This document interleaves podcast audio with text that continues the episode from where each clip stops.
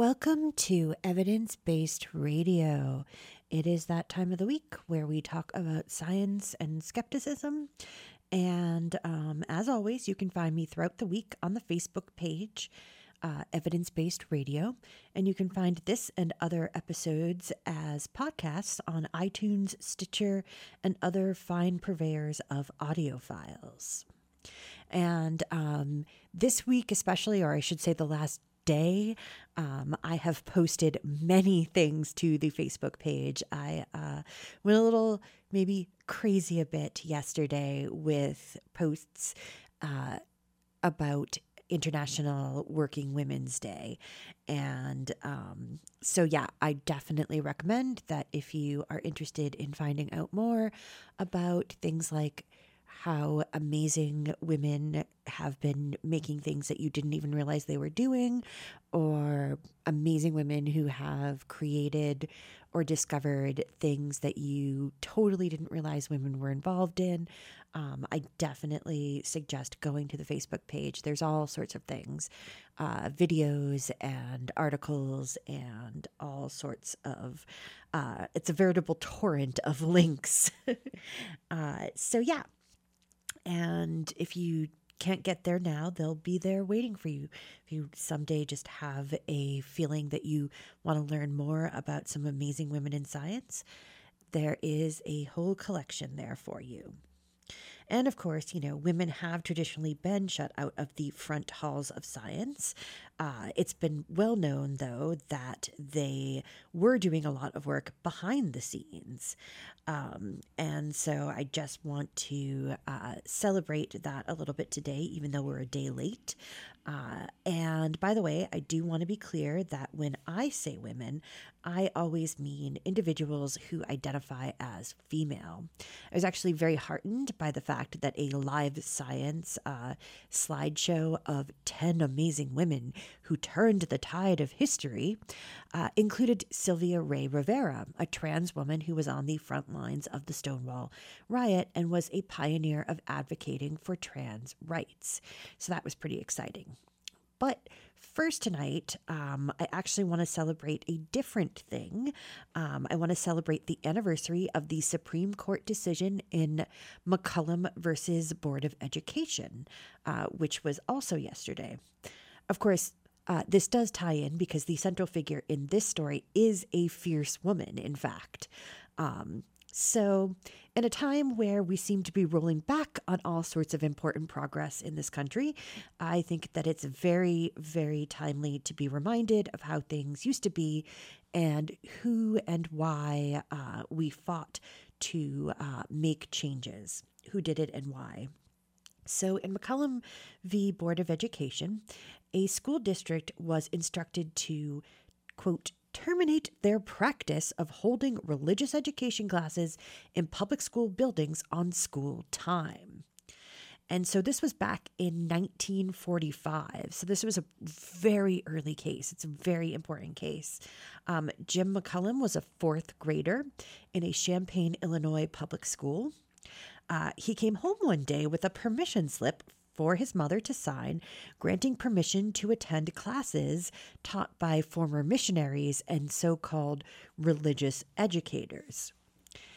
Now, his mother looked at the information about this class and immediately realized that it was basically Christian proselytizing.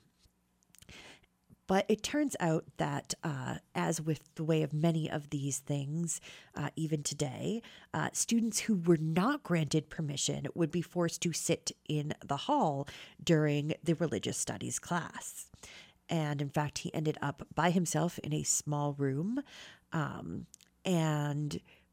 he did. Vashti McCollum, Jim's mother, and an agnostic who died in 2006 at the age of 93, refused to sign the permission slip, and Jim, rather predictably, was singled out by his fellow students because he did not attend the class. Now, his parents even actually sent him to live with relatives in New York for a time because it actually became very, very fraught and actually somewhat dangerous for the family. But despite this, they absolutely held their ground. The family were harassed by the community. And on Halloween 1945, Vashti was pelted with rotten fruits and vegetables when she answered the door to a group of what turned out to be hooligans. Someone even killed the family's cat, which I'm particularly upset about. Jim's father was an atheist, but he was not particularly vocal about his non-belief. It was Vashti McCollum who led the charge against religious indoctrination in the public school setting, but with the full blessing of her family. And so both she and her husband suffered professionally as well. She had been working at the University of Illinois at Champaign as a physical education instructor, but was summarily terminated. John was an instructor at the university, but found that his career was suddenly stalled and he was not able to progress. Nevertheless, she and her family persisted. They lost twice in state court. However, their eventual Supreme Court win, an 8-1 court decision, led to one of the first major victories in upholding the Establishment Clause and set an important standard which clearly delineated that government could not use public funds to promote or support religion. Writing for the majority, Justice Hugo Black noted, the use of taxpayer-supported property for religious instructions and the close cooperation between the school authorities and the religious council in promoting religious education. And, you know, he noted that as not okay. He also added, here, not only are the state's tax-supported public school buildings used for the dissemination of religious doctrines, the state also affords sectarian groups an invaluable aid in that it helps to provide pupils for their religious classes through the use of the state's compulsory public school machinery. This is not separation of church and state. The ruling was foundational, definitely. Rulings in 1962 and 1963 that struck down official school prayer and Bible readings both used this as a precedent. And so it was just an extremely important moment in legal history for the separation of church and state.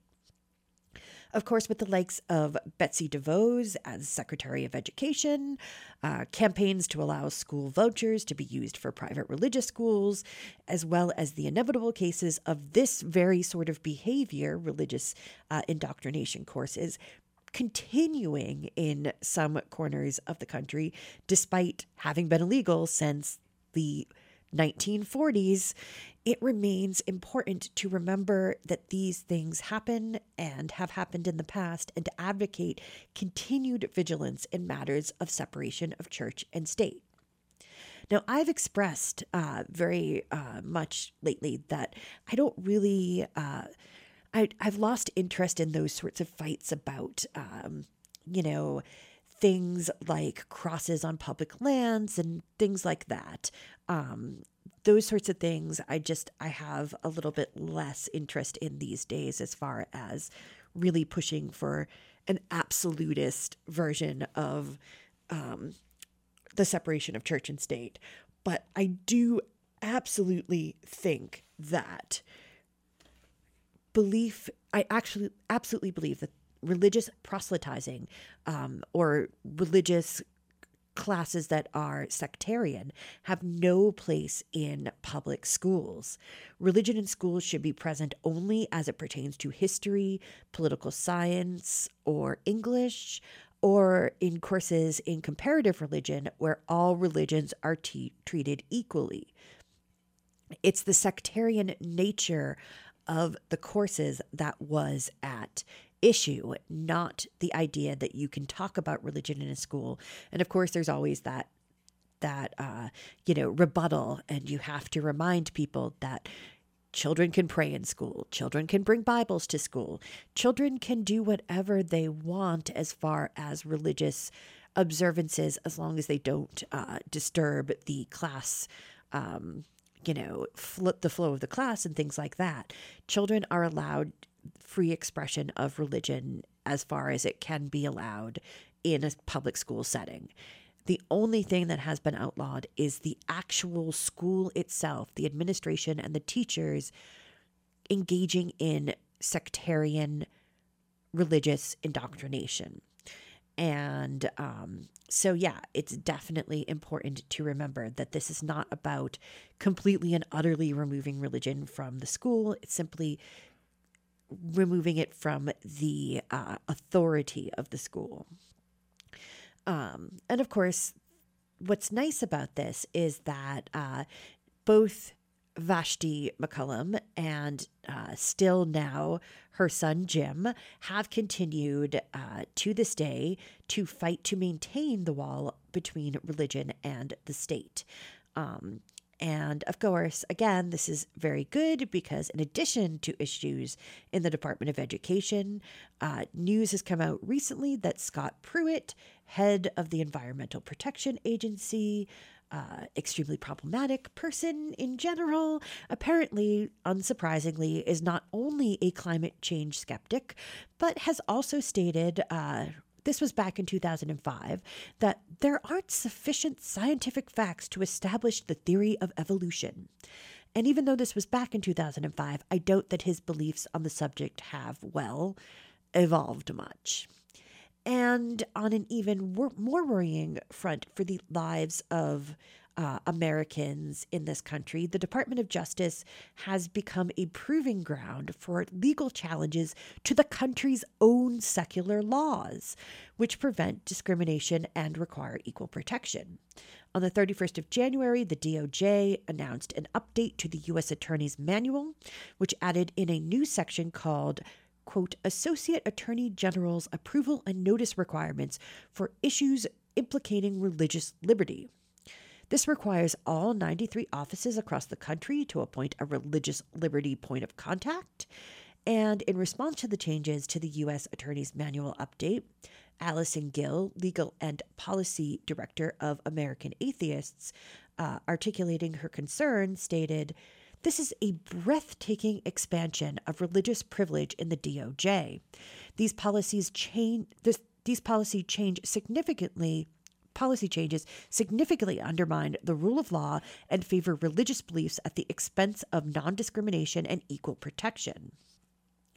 And so, yeah, because the issue is that it talks about religious liberty, but there is absolutely no understanding of the idea that there could be cases of atheists or agnostics who are also having issues with what is, broadly speaking, religious liberty. It's clearly meant to be a sectarian Christian idea that they are interested in. So yeah, no fun.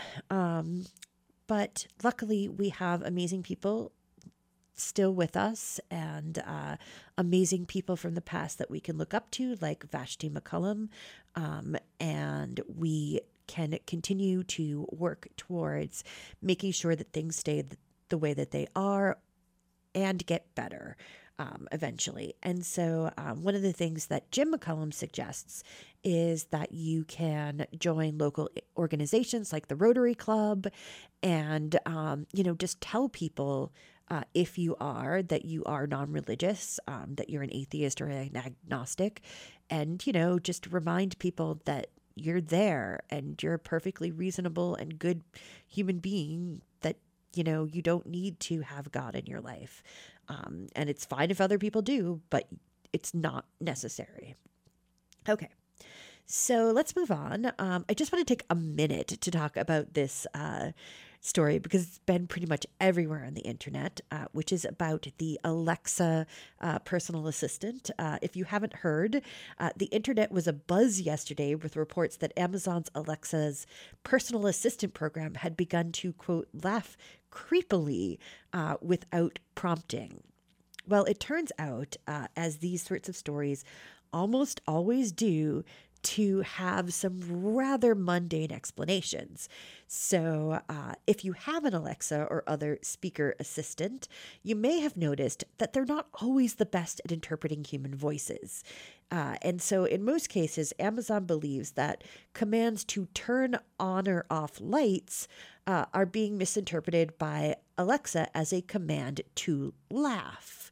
And so they have said that they are going to add an extra layer of commands for Alexa before she will laugh for you, so that people won't continue to be worried that Alexa has become sentient and is going to start taking over their homes and their lives. Because, of course, that's inevitably what people worry about, is that, you know, Alexa will become sentient. And we could have a whole conversation about AI and the possibility or lack thereof of the sort of dystopian future of Terminator or The Matrix, where AIs have taken over the world. You know, there are some concerns, but I think that right now we are not at anywhere near the point where an AI could actually successfully take over pretty much anything. And so unless there's some, you know, mad scientist in a volcano somewhere building amazing AIs, from what I can see of technology that's out there, we're not there yet. Okay. So I do want to talk about a couple of amazing women in science from history in honor of yesterday's International Women's Day. And so I do always try and pick some people who have either made serious marks on science or especially those who have who have until recently been either ignored or forgotten. And so I also like to make sure that I am representing women of color, because they are especially those who are often ignored or forgotten. So first tonight, I want to talk about Gladys West. She is an African-American woman who has had a 42-year career as a mathematician at the Navy base at Dahlgren in Virginia. It used to be called the Navy Proving Ground. It turns out that West was one of the pivotal members of the team whose work led to the creation of the Global Positioning System during the 50s and 60s. Describing her role, Captain Godfrey Weeks, then commanding officer at the Naval Surface Warfare Center, Dahlgren Division, as it was called, noted, "She rose through the ranks, worked on the satellite Geodesy," which is science that measures the size and shape of the Earth, "and contributed to the accuracy of GPS and the measurement of satellite data." As Gladys West started her career as a mathematician at Dahlgren in 1956, she likely had no idea that her work would impact the world for decades to come. He also wrote that her work played an integral role in the overall project. So Gladys grew up as the child of sharecroppers, and as a child, Gladys May Brown realized that she wanted more from life than picking tobacco, corn, and cotton, or working in a tobacco factory. And so after finding out that the valedictorian and salutatorian from her high school would receive scholarships to Virginia State College, now Virginia State University, she took to her studies and made sure that she made all of the best grades. She succeeded and graduated at the top of her class, thus securing her scholarship. She majored in math and actually taught for 2 years, taught mathematics, before returning for a master's degree.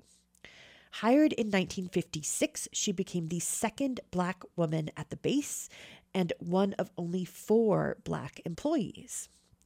Luckily for her, one of them was Ira West, whom she would go on to marry in 1957.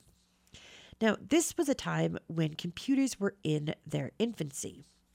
Ira West's work focused on developing computer programs for submarine-based ballistic missiles. But again, Gladys West's work led her to satellites. She gathered information from satellites, pulling data from them that would help determine their exact location as they transmitted from orbit. And this information was then loaded into the huge supercomputers that would have filled rooms at the base back in this time. So if you've seen the movie Hidden Figures or seen photos from the time, you'll know what I'm talking about, these sort of giant Cray supercomputers. And so, you know, that probably had the processing power of, I can't even think of something, maybe a Game Boy in this day and age. And so her work focused on creating computer programs to determine geoid heights, which are precise surface elevations from the satellites. And she was always extremely proud of her work ethic and attention to detail. She worked long hours and was very, very conscientious about her work. And in fact, she was given several awards, including a commendation for her work as project manager for the Seasat radar altimetry project. Seasat was the first satellite launched in 1978 that was created specifically for remote sensing of the oceans with synthetic aperture radar. This involved planning and executing several highly complex computer algorithms, which have to analyze an enormous amount of data, Ralph Niemann, her department head, wrote. You have used your knowledge of computer applications to accomplish this in an efficient and timely manner. And in fact, he noted that her work cut the processing time in half for the project, which saved the base thousands and thousands of dollars. She continued to be an inspiration, or continues, because she is still with us, even after retiring from her position in 1998. She had already been working towards her doctorate in philosophy from Virginia Tech. She had been taking basically one class at a time. She was just about to start her dissertation when, unfortunately, she had a stroke. It impaired her vision, her hearing, and balance, and the use of her right side. But in the true spirit of a fighter, she did not let this get her down. She soon decided that she was going to get back up and get back into things. So she and her husband began taking courses at the local YMCA. And so, yeah. And not only did she suffer the stroke, but she also had a quadruple bypass later, and also underwent treatment for breast cancer. But again, she is still going strong right along with her husband. And so, yeah, she is inspiring in many, many ways. Hilariously, though, this is probably my favorite part of this story.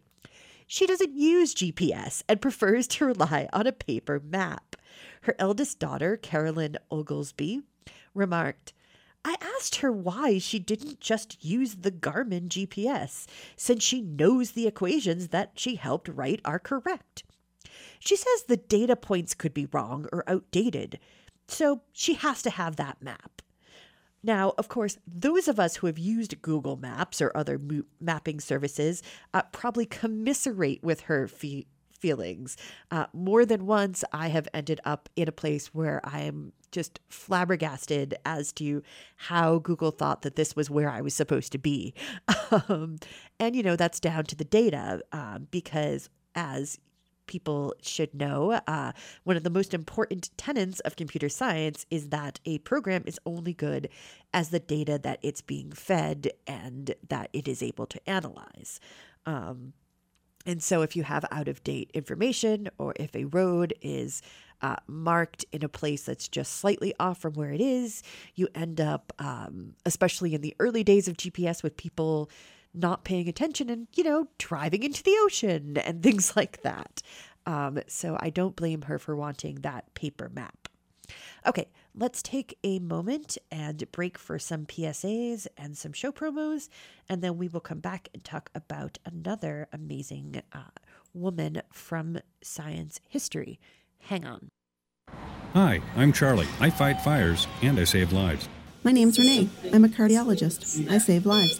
My name's Anthony. I'm an EMT. I save lives. You don't have to be a professional to save a life.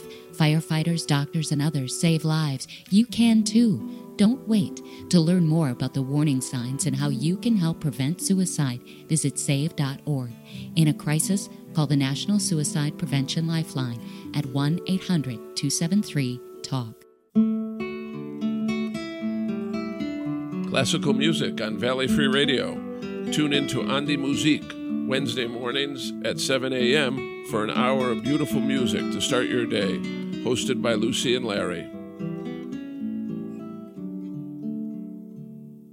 Thanks for asking, but I'd rather not send you nude pictures. I'm camera shy. I already said no. Under my clothes, I'm a robot. My webcam is broken. I'm worried they'll get passed around school. I have a rash. I have nudophobia. I have lizard skin. I'm a vampire, so I don't show up in pictures anyways. Your badgering has really killed the mood. When someone is pressuring you to do something you don't want to, how many ways can you say no before they get the message? Let us know at that'snotcool.com. Brought to you by the Ad Council.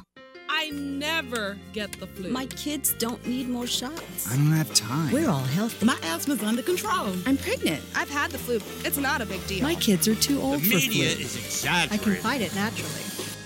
No matter how you build your excuses, the flu can blow your house down. Keep your foundation strong. Vaccinate. Learn more at flu.gov. A message from the U.S. Department of Health and Human Services. The Lilly Library is filled with adventure and wonder for kids and adults of all ages. Lilly Library in downtown Florence lends books and movies to everyone. They offer free parking, free Wi-Fi, and 2-hour sessions on internet-connected computers. They also offer extensive programs for children, including story hours, clubs, and activities for teens, as well as adult programs. The library is open Tuesday and Thursday evenings, Saturdays and Sundays. Find out more at lilylibrary.org. You are listening to Valley Free Radio, WXOJLP Northampton, 103.3 FM. I'm Mayor David Narkowitz, and I support Northampton's community radio station.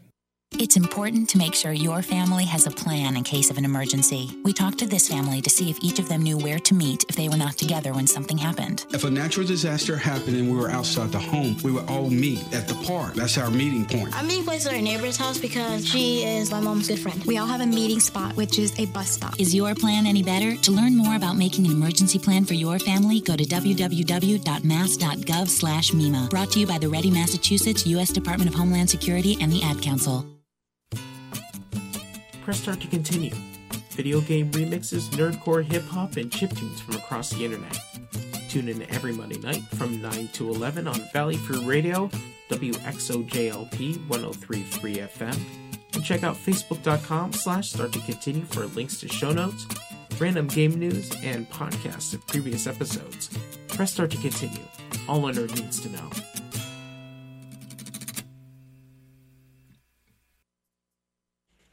And we are back. And so I was initially going to talk about Chen Xiong Wu, but I realized that I've actually talked about her before. She was a Chinese-American physicist who worked on the Manhattan Project. She's also one of those women who often comes up in conversations about Nobel Prize snubs. There is a distinctive issue with the gender parity in Nobel Prizes in the sciences. Women are often, and even still, not even in the prizes that women win more often, you know, the literature and sort of peace prizes, even there, the disparity between men and women is still not particularly good. But anyways, Since I have talked about her before, and there's plenty of information out there on her, I wanted to talk about someone who I think was a little more obscure, but pretty fascinating. And so this is another woman of color, this time from the other side of the world, and it is Kono Yasui. And she was the first Japanese woman to earn a PhD in science in 1927 from the Tokyo Imperial University. And so with the typical humility of the culture, she said upon receiving her degree at the age of 47, "Blessed by the understanding of those around me, and with nothing to encumber me, I have simply plodded along a path of my own choosing." As we'll see from her story, that's a little bit of a sort of very, very nice way of putting some of the things that she had to deal with. And so, yes, diplomatic, that's the word I was looking for. It's a very diplomatic way of putting it. And what she was actually doing with her life was fighting a quiet uphill battle against a culture that prized women as wives and mothers and little else. Now, luckily, she actually had the support of her parents. Her family owned a shipping business, and in elementary school, her father gave her a copy of Encouragement of Learning by Fukuzawa Yukichi, and he was actually the founder of Keio University and an advocate for education reform and women's rights. And this is actually a philosophical tome that she was given in elementary school. So you can sort of see where the trajectory of her learning was going to be going. And she was first encouraged to pursue her intellectual interests at home. Luckily, she was able to do that because this was Japan's Meiji period, where the country had begun to rapidly modernize and industrialize. However, in order to build new industries, science and engineering were naturally seen as essential. So the key was to establish educational institutions modeled upon Western universities/colleges. Right, authors Naonori Kodate and Kashihiko Kodate in Japanese Women in Science and Engineering, History of Policy Change. And so while this might seem like it would be good for Yasui, the turn of the century had not yet really brought women into the realm of education in the West either. So looking to the West did not really open up areas of opportunity that were already lacking for girls and women in the country.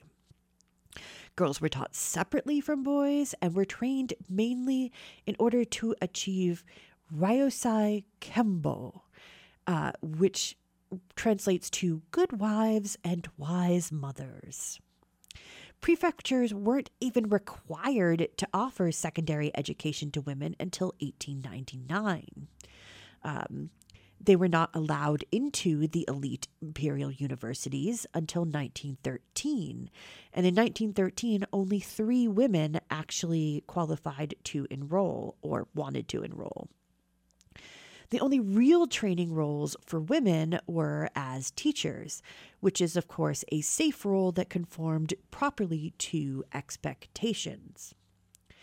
Despite the challenges, she graduated from high school and was able to enroll at Tokyo Women's Higher Normal School, or TWHNS, which was actually given college status in 1890. During her time there, she published her first paper, Weber's Organ of Carp Fish, in Zoological Science. This made her the first woman to publish in a Japanese science journal. She then became an assistant professor in 1907, and while not supported by any kind of research grants or anything like that by a research university, Yasui embarked on a course of research in plant cytology, which is the study of plant cells. In 1911, her independent research paid off with the publication of her study on the life history of Salvinia natans, which was actually published in the British journal Annals of Botany. The study included 119 drawings and was the first study published by a Japanese woman in a foreign journal. Because of her amazing work, the college petitioned the Ministry of Education to support her studying overseas because she was barred from studying at the imperial universities. At first, they refused. They agreed to support her only after she made two extremely gendered concessions. First, she was required to list research in home economics as part of her area of study. And she was also required to agree that she would never marry, that she would devote her life to science. And it's just amazing to me that she was so dedicated to her studies that she was willing to deal with that, frankly, insane amount of gendered requirement. And the ministry was not exactly friendly to women. So of the women that they sponsored, I think it was they sponsored over 3,000 people to go and study outside of Japan. And of those, I think 36 were women, and almost all of them were either for to study English or to study physical education. So they didn't have a great track record. So this isn't surprising, even though it's incredibly upsetting. And so she decided to concede to all of those. And so in 1914, she studied at the University of Chicago doing research on the morphology of an aquatic fern species. Now, she had intended to next go and study in Germany, but World War I intervened and she was forced to stay in the U.S. She ended up at Radcliffe and studied under Edward C. Jeffrey at Harvard.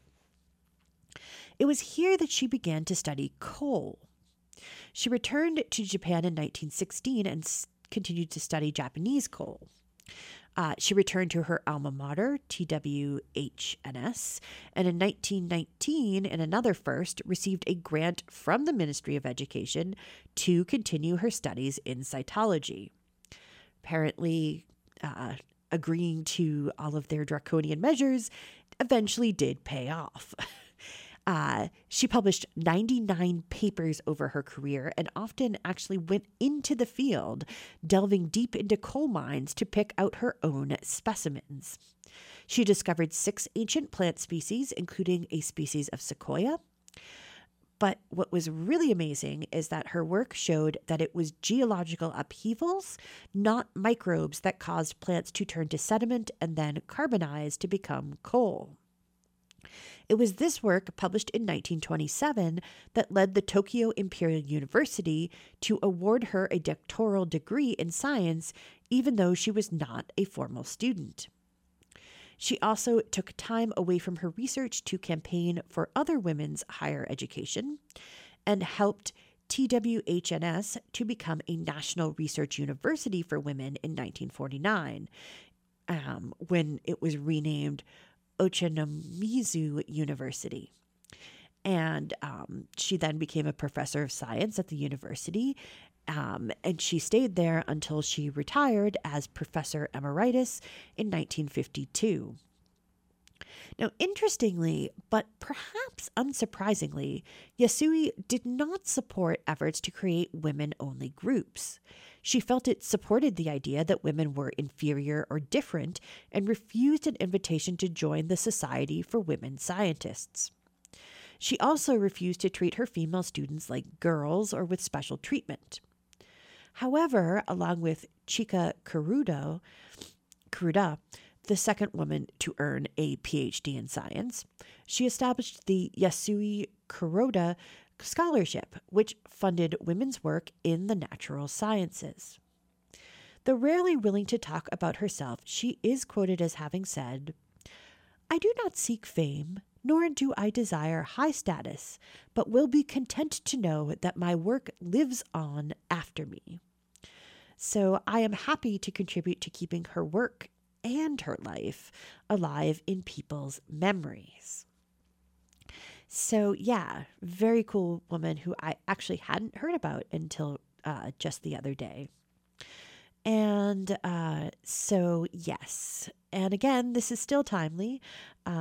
So there was a recent blog post that I read by the amazing Dr. Jen Gunter, whose blog you should also be reading. And so the other day she wrote an entry about a sort of think piece in the LA Times, which purported to uncover the shocking fact that there are a lack of men in OBGYN residencies. The piece noted that only 17% of new residents were male, and that male OBGYNs were worried that the, quote, lack of diversity could weaken the field. Apparently it sends, quote, a horrible message to men, and with the lack of men, we might, quote, lose the next person who is going to find a cure for cancer, unquote. And those were quotes pulled by Gunter from the original LA Times piece. And so, as you may expect, she, nor I, are particularly impressed by this argument. She notes herself that currently 75% of pediatrician residents are women, but there are no think pieces about this being a worry, nor has any ink been spilled, at least metaphorically, lamenting the female majorities in family medicine or psychiatry. The reason, she suspects, these fields tend to make less money than OBGYNs. She also points out that few pieces are written about the dearth of women in male-dominated fields such as cardiology or neurosurgery, and how that might affect research breakthroughs. And in fact, that's actually quite a problem, because women do actually have physiological differences from men. That's one of the problems that people had for a long time with heart attacks, is that the advice was all based on how men react to heart attacks. She also points out the fact that women continue to face discrimination across all disciplines of medicine. And so if men do want to go into OBGYN, they will not face any actual discrimination.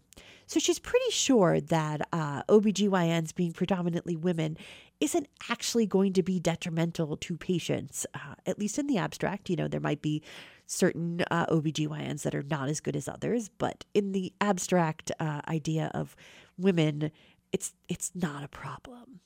And in fact, this is an area in which women, who are the sort of consumers, one could say, of most of the services, often actually prefer women physicians. Many have reported that male OBGYNs basically don't have great bedside manner, or just literally don't understand what women are going through. And so I thought that was really interesting, that even in today's more enlightened, but certainly not fully enlightened times, we are still dealing with this idea that men are essential to all of these fields, and that women can't possibly make do without them. All right. So now I did want to switch over for the end of the show and talk about some science that's not related to women or anything like that in specific terms. So, and I really thought this was an interesting little story, this first one. And the second one is a continuation of something we've been talking about before. So let's get into it. The first story is about a tiny diamond and the important inclusion that it contains. The diamond in question comes from South Africa's Cullinan mine and contains a mineral named calcium silicate perovskite. And so what's interesting about this is that we've known it existed, but we've never actually seen it before in nature. The findings were published this week in the journal Nature, and the importance of this is that it provides an important clue to how the Earth's inner structure behaves. Now, oddly enough, calcium silicate perovskite, despite having never been found in nature until this very moment, is suspected of being quite possibly the fourth most abundant mineral in the interior of the planet. It is expected to be quite prevalent in slabs of oceanic crust, which have been subsumed into the planet's mantle at the Earth's tectonic boundaries. So the way that the boundaries work is that there are two there's the Mid-Atlantic Ridge, and there's another ridge where the oceans are pulling apart. And then there are other places that are subduction zones, where basically one plate of ocean is being pushed back into the interior of the planet underneath other tectonic plates. And so researchers had theorized that it existed, but again, they had never been able to find a sample because it tends to be found, at least in theory, around 435 miles below the planet's surface. Nobody had ever managed to keep this mineral stable at the Earth's surface, study co-author Graham Pearson, a professor in the University of Alberta's Department of Earth and Atmospheric Sciences, said in a statement. The only possible way of preserving this mineral at the Earth's surface is when it's trapped in an unyielding container like a diamond. So the team found the mineral in a diamond just 3 millimeters across. And it was found just over a half mile below the surface, which is, of course, much less than 435 miles. But despite this, they do believe it was originally created deep below the Earth's surface in a subduction zone and has just through geological processes eventually been pushed up where we can actually, find it. The calcium silicate perovskite inclusion could actually be seen with the naked eye after the diamond was polished, but it still required an international team to properly document its composition. X-ray and spectroscopy tests were able to confirm that it is indeed the virtually unattainable from the surface mineral. Diamonds are really unique ways of seeing what's in the earth, Pearson said, and the specific composition of the perovskite inclusion in this particular diamond very clearly indicates the recycling of oceanic crust into Earth's lower mantle. It provides fundamental proof of what happens to the fate of oceanic plates as they descend into the depths of the ocean. So that is very cool for us to have been able to find from this tiny little diamond. It's very small, but it's very interesting. And so the mineral sort of looks like a silvery inclusion in the clear diamond. And continuing with Earth science, I wanted to bring you an update on the saga of the Earth's magnetic field and the possibility that we're approaching possibly a pole shift. Now, the first thing I always do when I talk about the pole shift is to remind people, because there are often sort of hyperbolic stories on the internet about this, that there's virtually no danger to humans. There is no point in the geological history where we know that a pole shift happened, where we see a commensurate mass extinction. So we don't have to worry about it. It's the way that this works does not end up creating some sort of whole-scale problem for life on Earth. So it's not a problem. It's mostly just really interesting and neat and weird. Now, there is a danger to satellites because their electronics can be fried, basically. Satellites that are in low Earth orbit that are generally protected from the sun's harmful radiation by the electric field. But again, there's no evidence of mass extinctions or anything connected to polar shifts, so animals and people should just be perfectly fine. Now, what I like about this story is that it actually involves archaeology.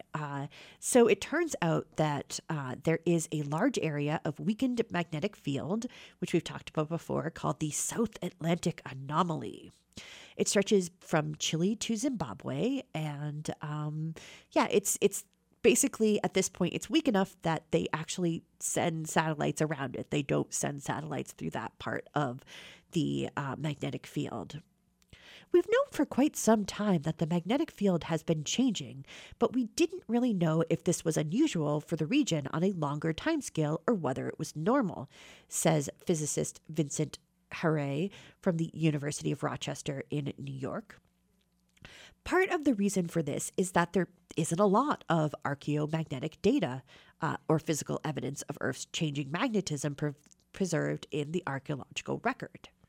However, one group of ancient Africans who lived in the Limpopo River Valley, which borders Zimbabwe, South Africa, and Botswana, a region within the anomaly of today, did something very useful for modern geophysicists.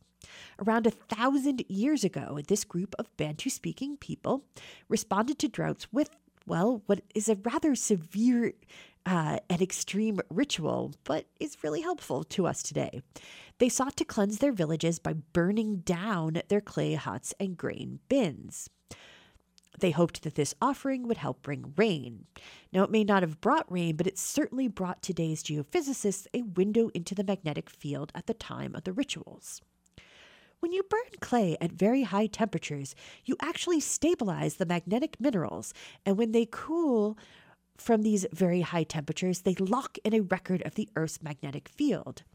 Noted geophysicist John Tarduno, a member of the team, when you burn clay at very high temperatures, you actually stabilize the magnetic minerals. And when they cool from these very high temperatures, they lock in a record of the Earth's magnetic field. We were looking for recurrent behavior of anomalies because we think that's what is happening today and causing the South Atlantic anomaly. We found evidence that these anomalies have happened in the past, and this helps us contextualize the current changes in the magnetic field. So basically, by examining the burnt clay remains, they could see weakenings in the field similar to today's at several periods in history.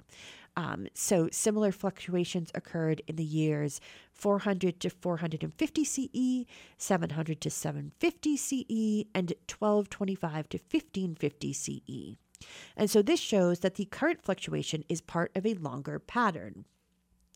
We're getting stronger evidence that there's something unusual about the core mantle boundary under Africa that could be having an important impact on the global magnetic field, Tarduno says.